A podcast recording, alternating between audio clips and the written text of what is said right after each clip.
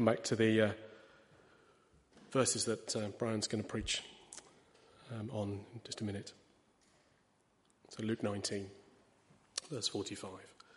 When Jesus entered the temple courts, he began to drive out those who were selling. It is written, he said to them, my house will be a house of prayer, but you have made it a den of robbers.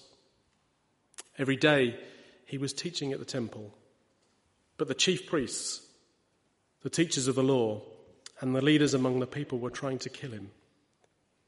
Yet they could not find any way to do it, because all the people hung on his words. And so just before Brian comes, I found this, found this reflection written by a minister from the Church of Scotland. In slow motion, the realm of God flickers across the balustrades of the temple. Coins crash as the reign of God breaks in, for everything up to now has just been introduction. This violence is the real thing, and the blur of images, tables hurled and a saviour spitting, doves flapping and a redeemer shouting, money flashing and the Prince of Peace reigning.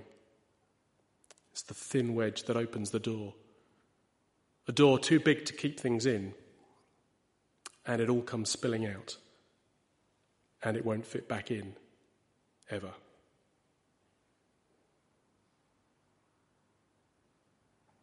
Father, as Brian comes to speak to us, we pray that you'd open our hearts to hear what, he ha- what you have to say through him. Lord, fill him with your Spirit now, that he may speak your words. Amen.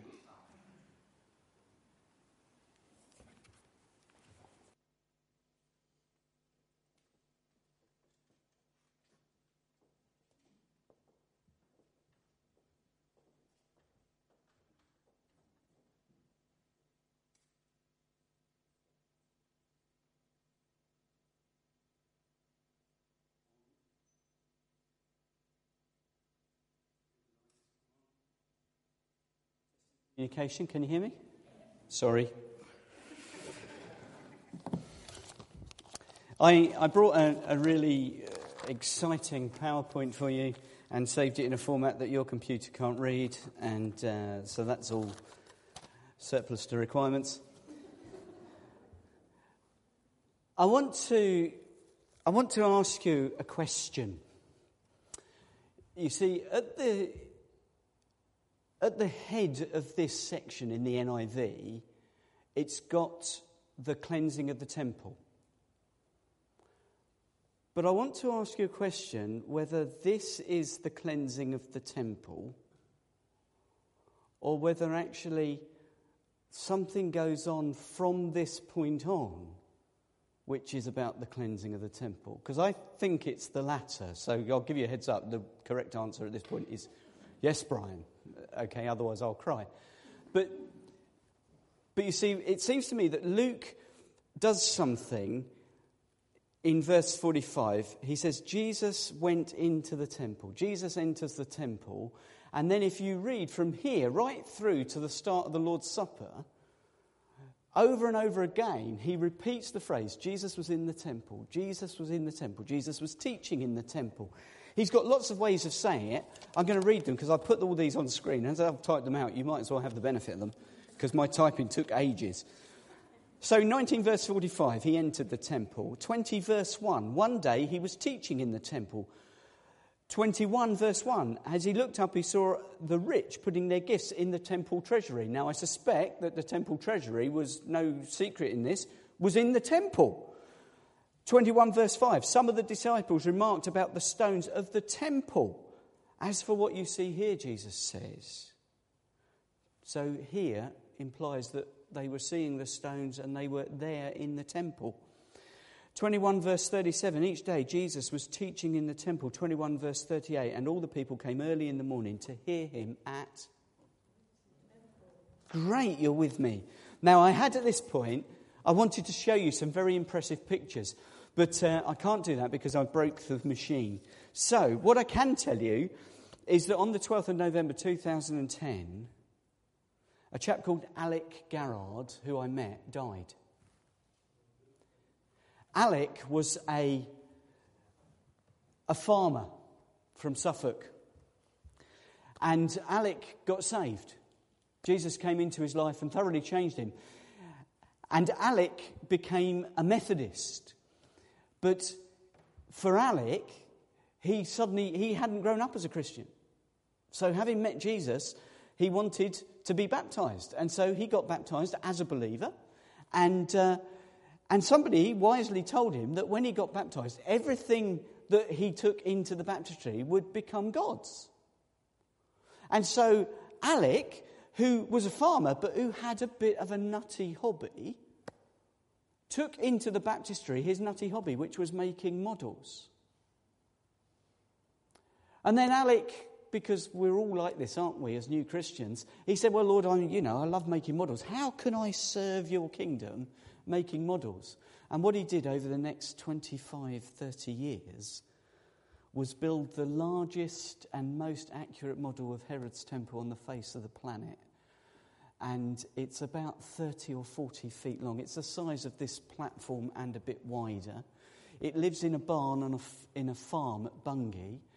And he's painted the walls of the barn so that wherever you stand with your back to the temple, you see the skyline of the hills as you would see if you were in the temple in Jerusalem.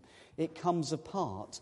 And inside, he's got all the subterranean rooms where all the animals were kept before they were slaughtered. There are three and a half thousand O O scale people on his model, and every scene from the life of Jesus that takes place in the temple is depicted in his model. He went to Jerusalem and learnt Hebrew so that he could study for himself manuscripts to get the sizes and the things accurate. A farmer. An absolute passion, because the temple was really important. Jesus comes into Jerusalem. He could go anywhere in the city, but he goes straight to the temple. He doesn't pass go, and he doesn't collect two hundred pounds. Why does he go straight to the temple? Why is this so important? Because it's all location, location, location here. The whole of the rest of this section of Luke's Gospel is all set in the temple. And there's something very important going on, and we might miss it. You might miss the fact that Jesus um, was born in a place called Bethlehem. Do you know what the major industry is in Bethlehem? Sheep farming is what they do. And what they do is they raise sheep. And in that in that day and age, you would raise sheep and you'd get a pretty good price if you could flog your sheep to the guys at the temple. So what you do is you drive your sheep up to Jerusalem and they'd flog them, buy them off you. They'd stick them in the rooms underneath and then people would buy them for their sacrifices, which is great. But there's a really important thing about a sheep that you're going to sacrifice. It's got to be good. It's got to be perfect. And you see, when you arrive, the priests would take your sheep and they would make sure that your sheep was absolutely perfect. It had to be there. It was in the temple. They had to make sure it was great. Now, I imagine this, in my in my weirdness, as a sort of a sheep version of Crufts. And so the, the guys would be bringing their sheep up and, and, you know, they'd be washing them and making sure the black bits were black and the white bits were white. And and making sure that they could get the best possible price off the priests, knowing that the priests were also going to sell them and make a little bit of profit on the side, um, which is what Jesus gets cross about. It's people having to change their money to be able to buy a sheep, because you can't buy a sheep with your normal Israelite money. That's not acceptable. You've got to buy it with temple money. So there's a bit of a con going on there. And you don't get a decent exchange rate because it's sort of two for one. One for me and one for the temple. And Jesus, who's born in Bethlehem, who John calls the Lamb of God, who will take away the sins of the world, comes into the temple and then spends days in the temple being tested, just like a sheep for the slaughter. There's stuff going on here that we don't always see straight away. But who's doing the testing? Because as Jesus is there in the temple, he challenges the faith of the day in a number of ways. In chapter twenty, verses one to eight, we've got that bit that's headed Questions of His Authority. And what's going on there is Jesus challenging the faith of the day, and what he shows up is that it's very man-centred. The question is asked, by what authority, Jesus, do you do these things? And he says, well, let, hang on a sec, what about John? By what authority did John baptise people? Was that from God or was that from men? Now, they have got a bit of trouble now, haven't they? Because if they say it's from God, and John has recognised Jesus as the Lamb of God, they they sort of put themselves in a bit of a tricky position in relationship with Jesus. But if they say, well, it was from men, they're going to get it in the neck from all the people who've decided that John was definitely a prophet and spoke from God. And they bottle it. What happens is it's more important to them what people think than what God thinks. Jesus challenges the faith of the temple. He does it again. He challenges it in twenty, verses nineteen to twenty-six, the issue about paying temple taxes. And what's the, what's the problem here? The problem here is their faith had become legalistic. It was about doing the barest minimum to get by. Anybody here got sons? This is this is like homework, isn't it? Boys doing homework, barest minimum. Girls doing homework, reams of it. So I'm told. I had sisters. I've only had boys.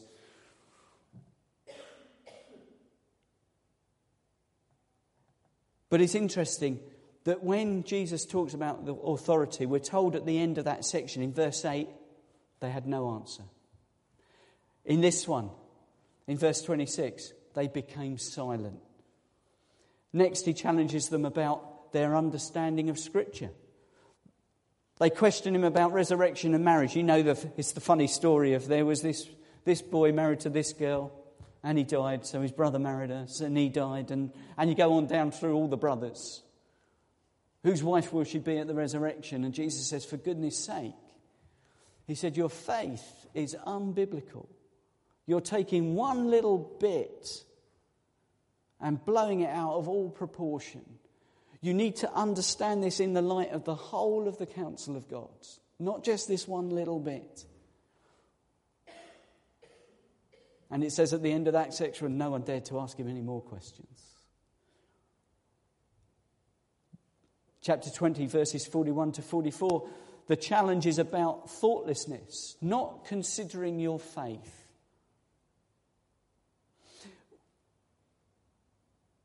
I didn't grow up in a Christian home. And there are blessings to that, as well as sadnesses. I never had the fun of a, a Christian youth group or Sunday school. Didn't, didn't have any of that. No nativity plays for me. None of, none of that stuff.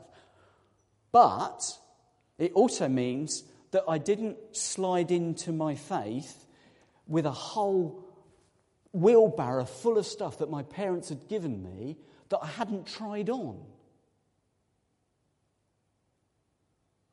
And what Jesus does here is he challenges them about their, their what they've just taken on board and not really tested for themselves.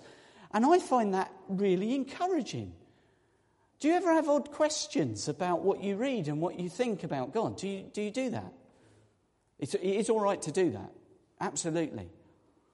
If you read Psalm eighty-eight, best not to read late at night and without reading anything else after it, because it is the gloomiest psalm in the whole of the Psalms. Nothing good comes out of Psalm eighty-eight. It ends up with saying, darkness is my only friend. Life, life is rubbish, then you die sort of thing. It is not good. And all the way through it, the psalmist is very clear that God has done this to him. It's really not a psalm that ought to be in the Bible because this person is, is being far too honest with God. But actually, isn't that what, what following Jesus is really about?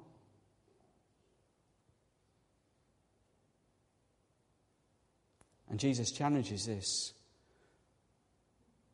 And then the last thing he challenges is the teachers of the law who should know better. And he talks about them. He does some, he does some really difficult things, doesn't he? First of all, he says that they're showy, they're wearing fine clothes. But bearing in mind that he makes the comparison with the widow, and then he accuses them of being so up themselves that they are, they have turned everything on its head. The money coming into the temple was meant to pay for the widows and the orphans. It was the National Health Service of, of its time. It was meant to look after them.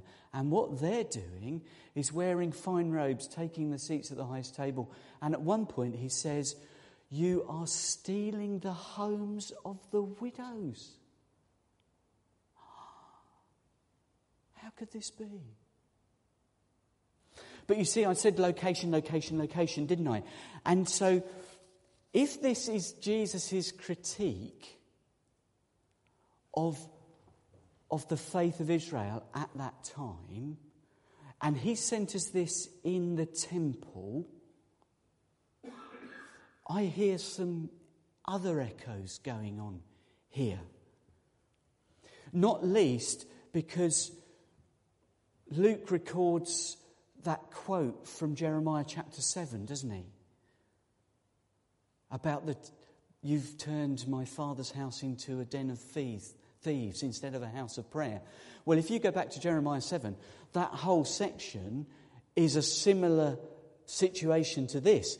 It's, it's a whole section that's looking at the faith of Israel and challenging it. Jeremiah is saying, this isn't right. This is, this is worthless religion.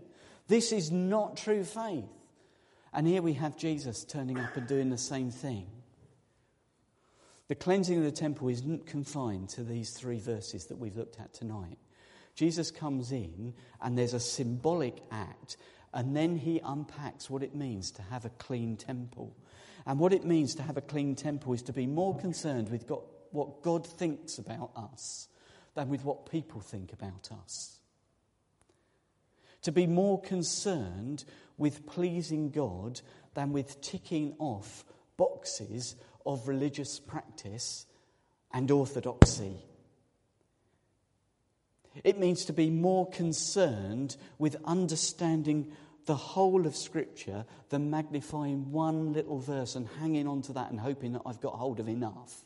It means thinking through what my parents have told me, what my pastor has told me, what my small group leader has told me, and holding it together with all of the other stuff I know about God and asking him by his Holy Spirit to help me to make sense of it all, not just one little bit at a time, so that I end up with a mismatched jigsaw puzzle where there are more gaps than there are picture.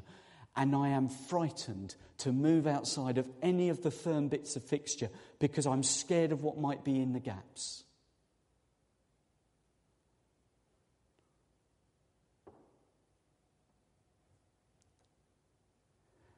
And why is it important? Because Jesus says at the end of this section that not one single stone will be left on another.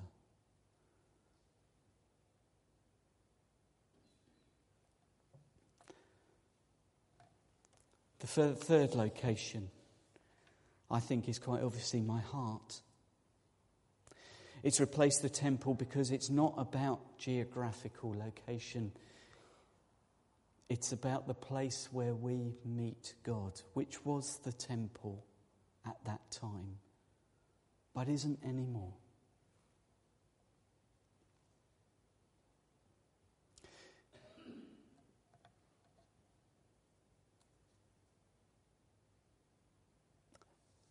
When you and I are apart, we're Christians. when you and I are apart, we're children of God. We go off to our workplaces, colleges, schools, homes, all over the place, and we're ambassadors for the kingdom.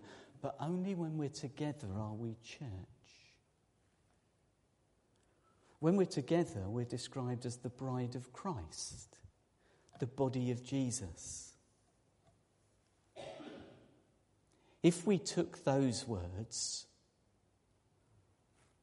and thought about them in the light of what Jesus says in the temple and about the temple, what would we hear him say about the centre point of our faith?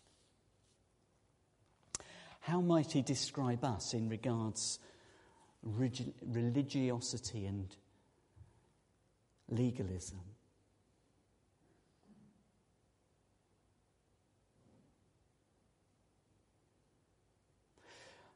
I once told a church meeting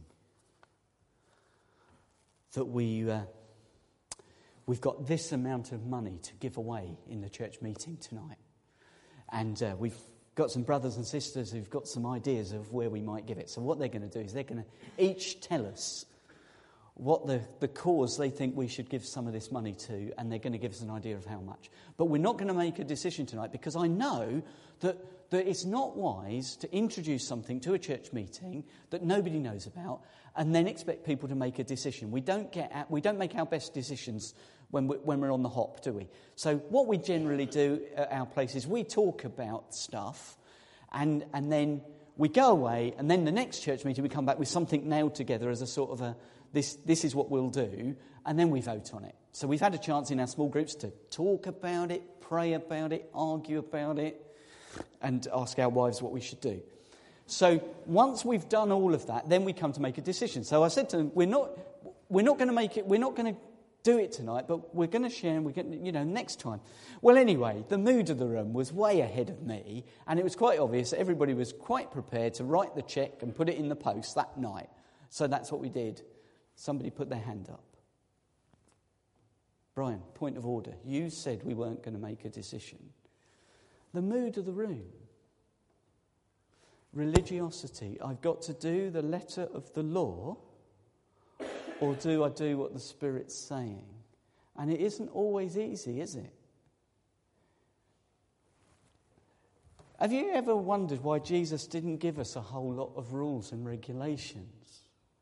Wouldn't it have been easier if he did? Instead of saying things and telling us stories that we've got to try and interpret and keep reinterpreting in the light of the culture that we live in, where there are no longer people carrying wine in wineskins and and patching cloth. They just throw it away and buy a new pair of jeans with holes in already. I don't get it. But I want to take you to one little story that he tells in the temple that I think opens some of this up for us. He he watches a widow put just a couple of coins in the offering, and then he teaches about it, and he never once says that she's good for what she does. He doesn't say, this is what you've got to be like. I want you all to be like this. That's not what he does out of that, is it? He just tells the story, compares what her offering cost her to what other people's offerings cost them, and then leaves us with more questions than he's answered. I suspect that when he comes to clean your temple and mine, it won't be, it won't be a, a really neat and tidy job with a vax and a damp cloth. And I suspect that the violence that we see in the turning of the tables might happen in here for us. That that he won't he won't come and throw the furniture round round our house, but he'll turn stuff over in my heart and yours, and in my mind and yours, and he'll put us into a place of extreme discomfort. I am really nice and holy. You can ask Sarah. Only please do it whilst I'm with her and can manipulate her into giving you the correct answer. But I want to, this is this is the truth. A few weeks ago, I I um. I was, a, I, I was on, just about to leave my house. I had a mug of tea in my hand. I was about to open the door and somebody rang my doorbell, and it was somebody delivering the bedding to our church from the night shelter. And I was really rude to them, really rude. Sarah had worked until midnight because she does that on Mondays and Tuesdays. We don't get to bed till one o'clock in the morning on those nights. So Wednesday mornings, when we're not doing the night shelter, is a lay-in for us. That's the way our life is. You've got different lives, haven't you? Yours are all much tidier and neater. But but ours is a bit chaotic because we're both mad. And so what happened was I responded out of my grumpy gitness, which I've got quite a bit of left. Jesus is slowly cutting it out. Sarah's his main tool. But it's it's taking a lot longer than I expected when I got saved. And and I responded out of that bit of me, and it was a, it was one of those moments, if you could just suck the words back.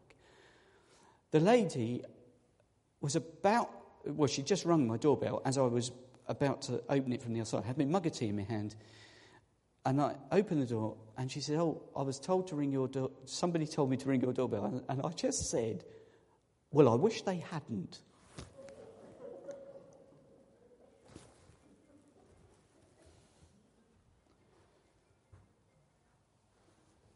The violence in my heart since that day is ten times more upsetting to me than someone knocking a table over. What is it for you that Jesus needs to tip over, throw down, clear out?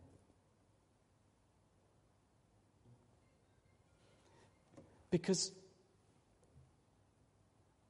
if I want to be the person that Jesus wants me to be and achieve the stuff that Jesus wants me to achieve, then I have to enter into the cleansing of the temple willingly. Isn't that difficult? I know it's for my good. I do know that.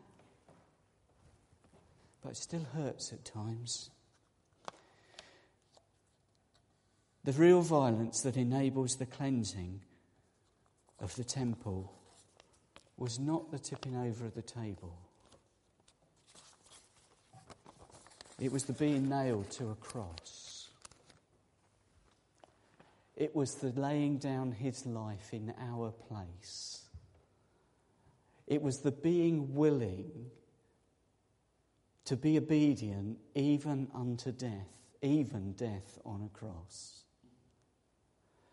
And because of that, I don't know how yucky you all are. You might all be absolutely perfect, but I'm fairly yucky. And because of that, I am a child of God.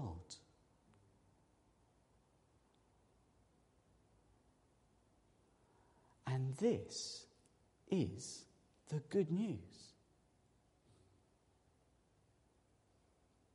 King Jesus comes into Jerusalem, comes into the temple, criticizes the heck out of it. And then makes himself the greatest ever sacrifice. Isn't that incredible? There's a lovely bit in one of Adrian Plassey's books where um, I think it's a monk. He describes himself as being horrible. He describes himself in all the ways. And then he says, the problem I have is I just feel so forgiven. I just feel so forgiven.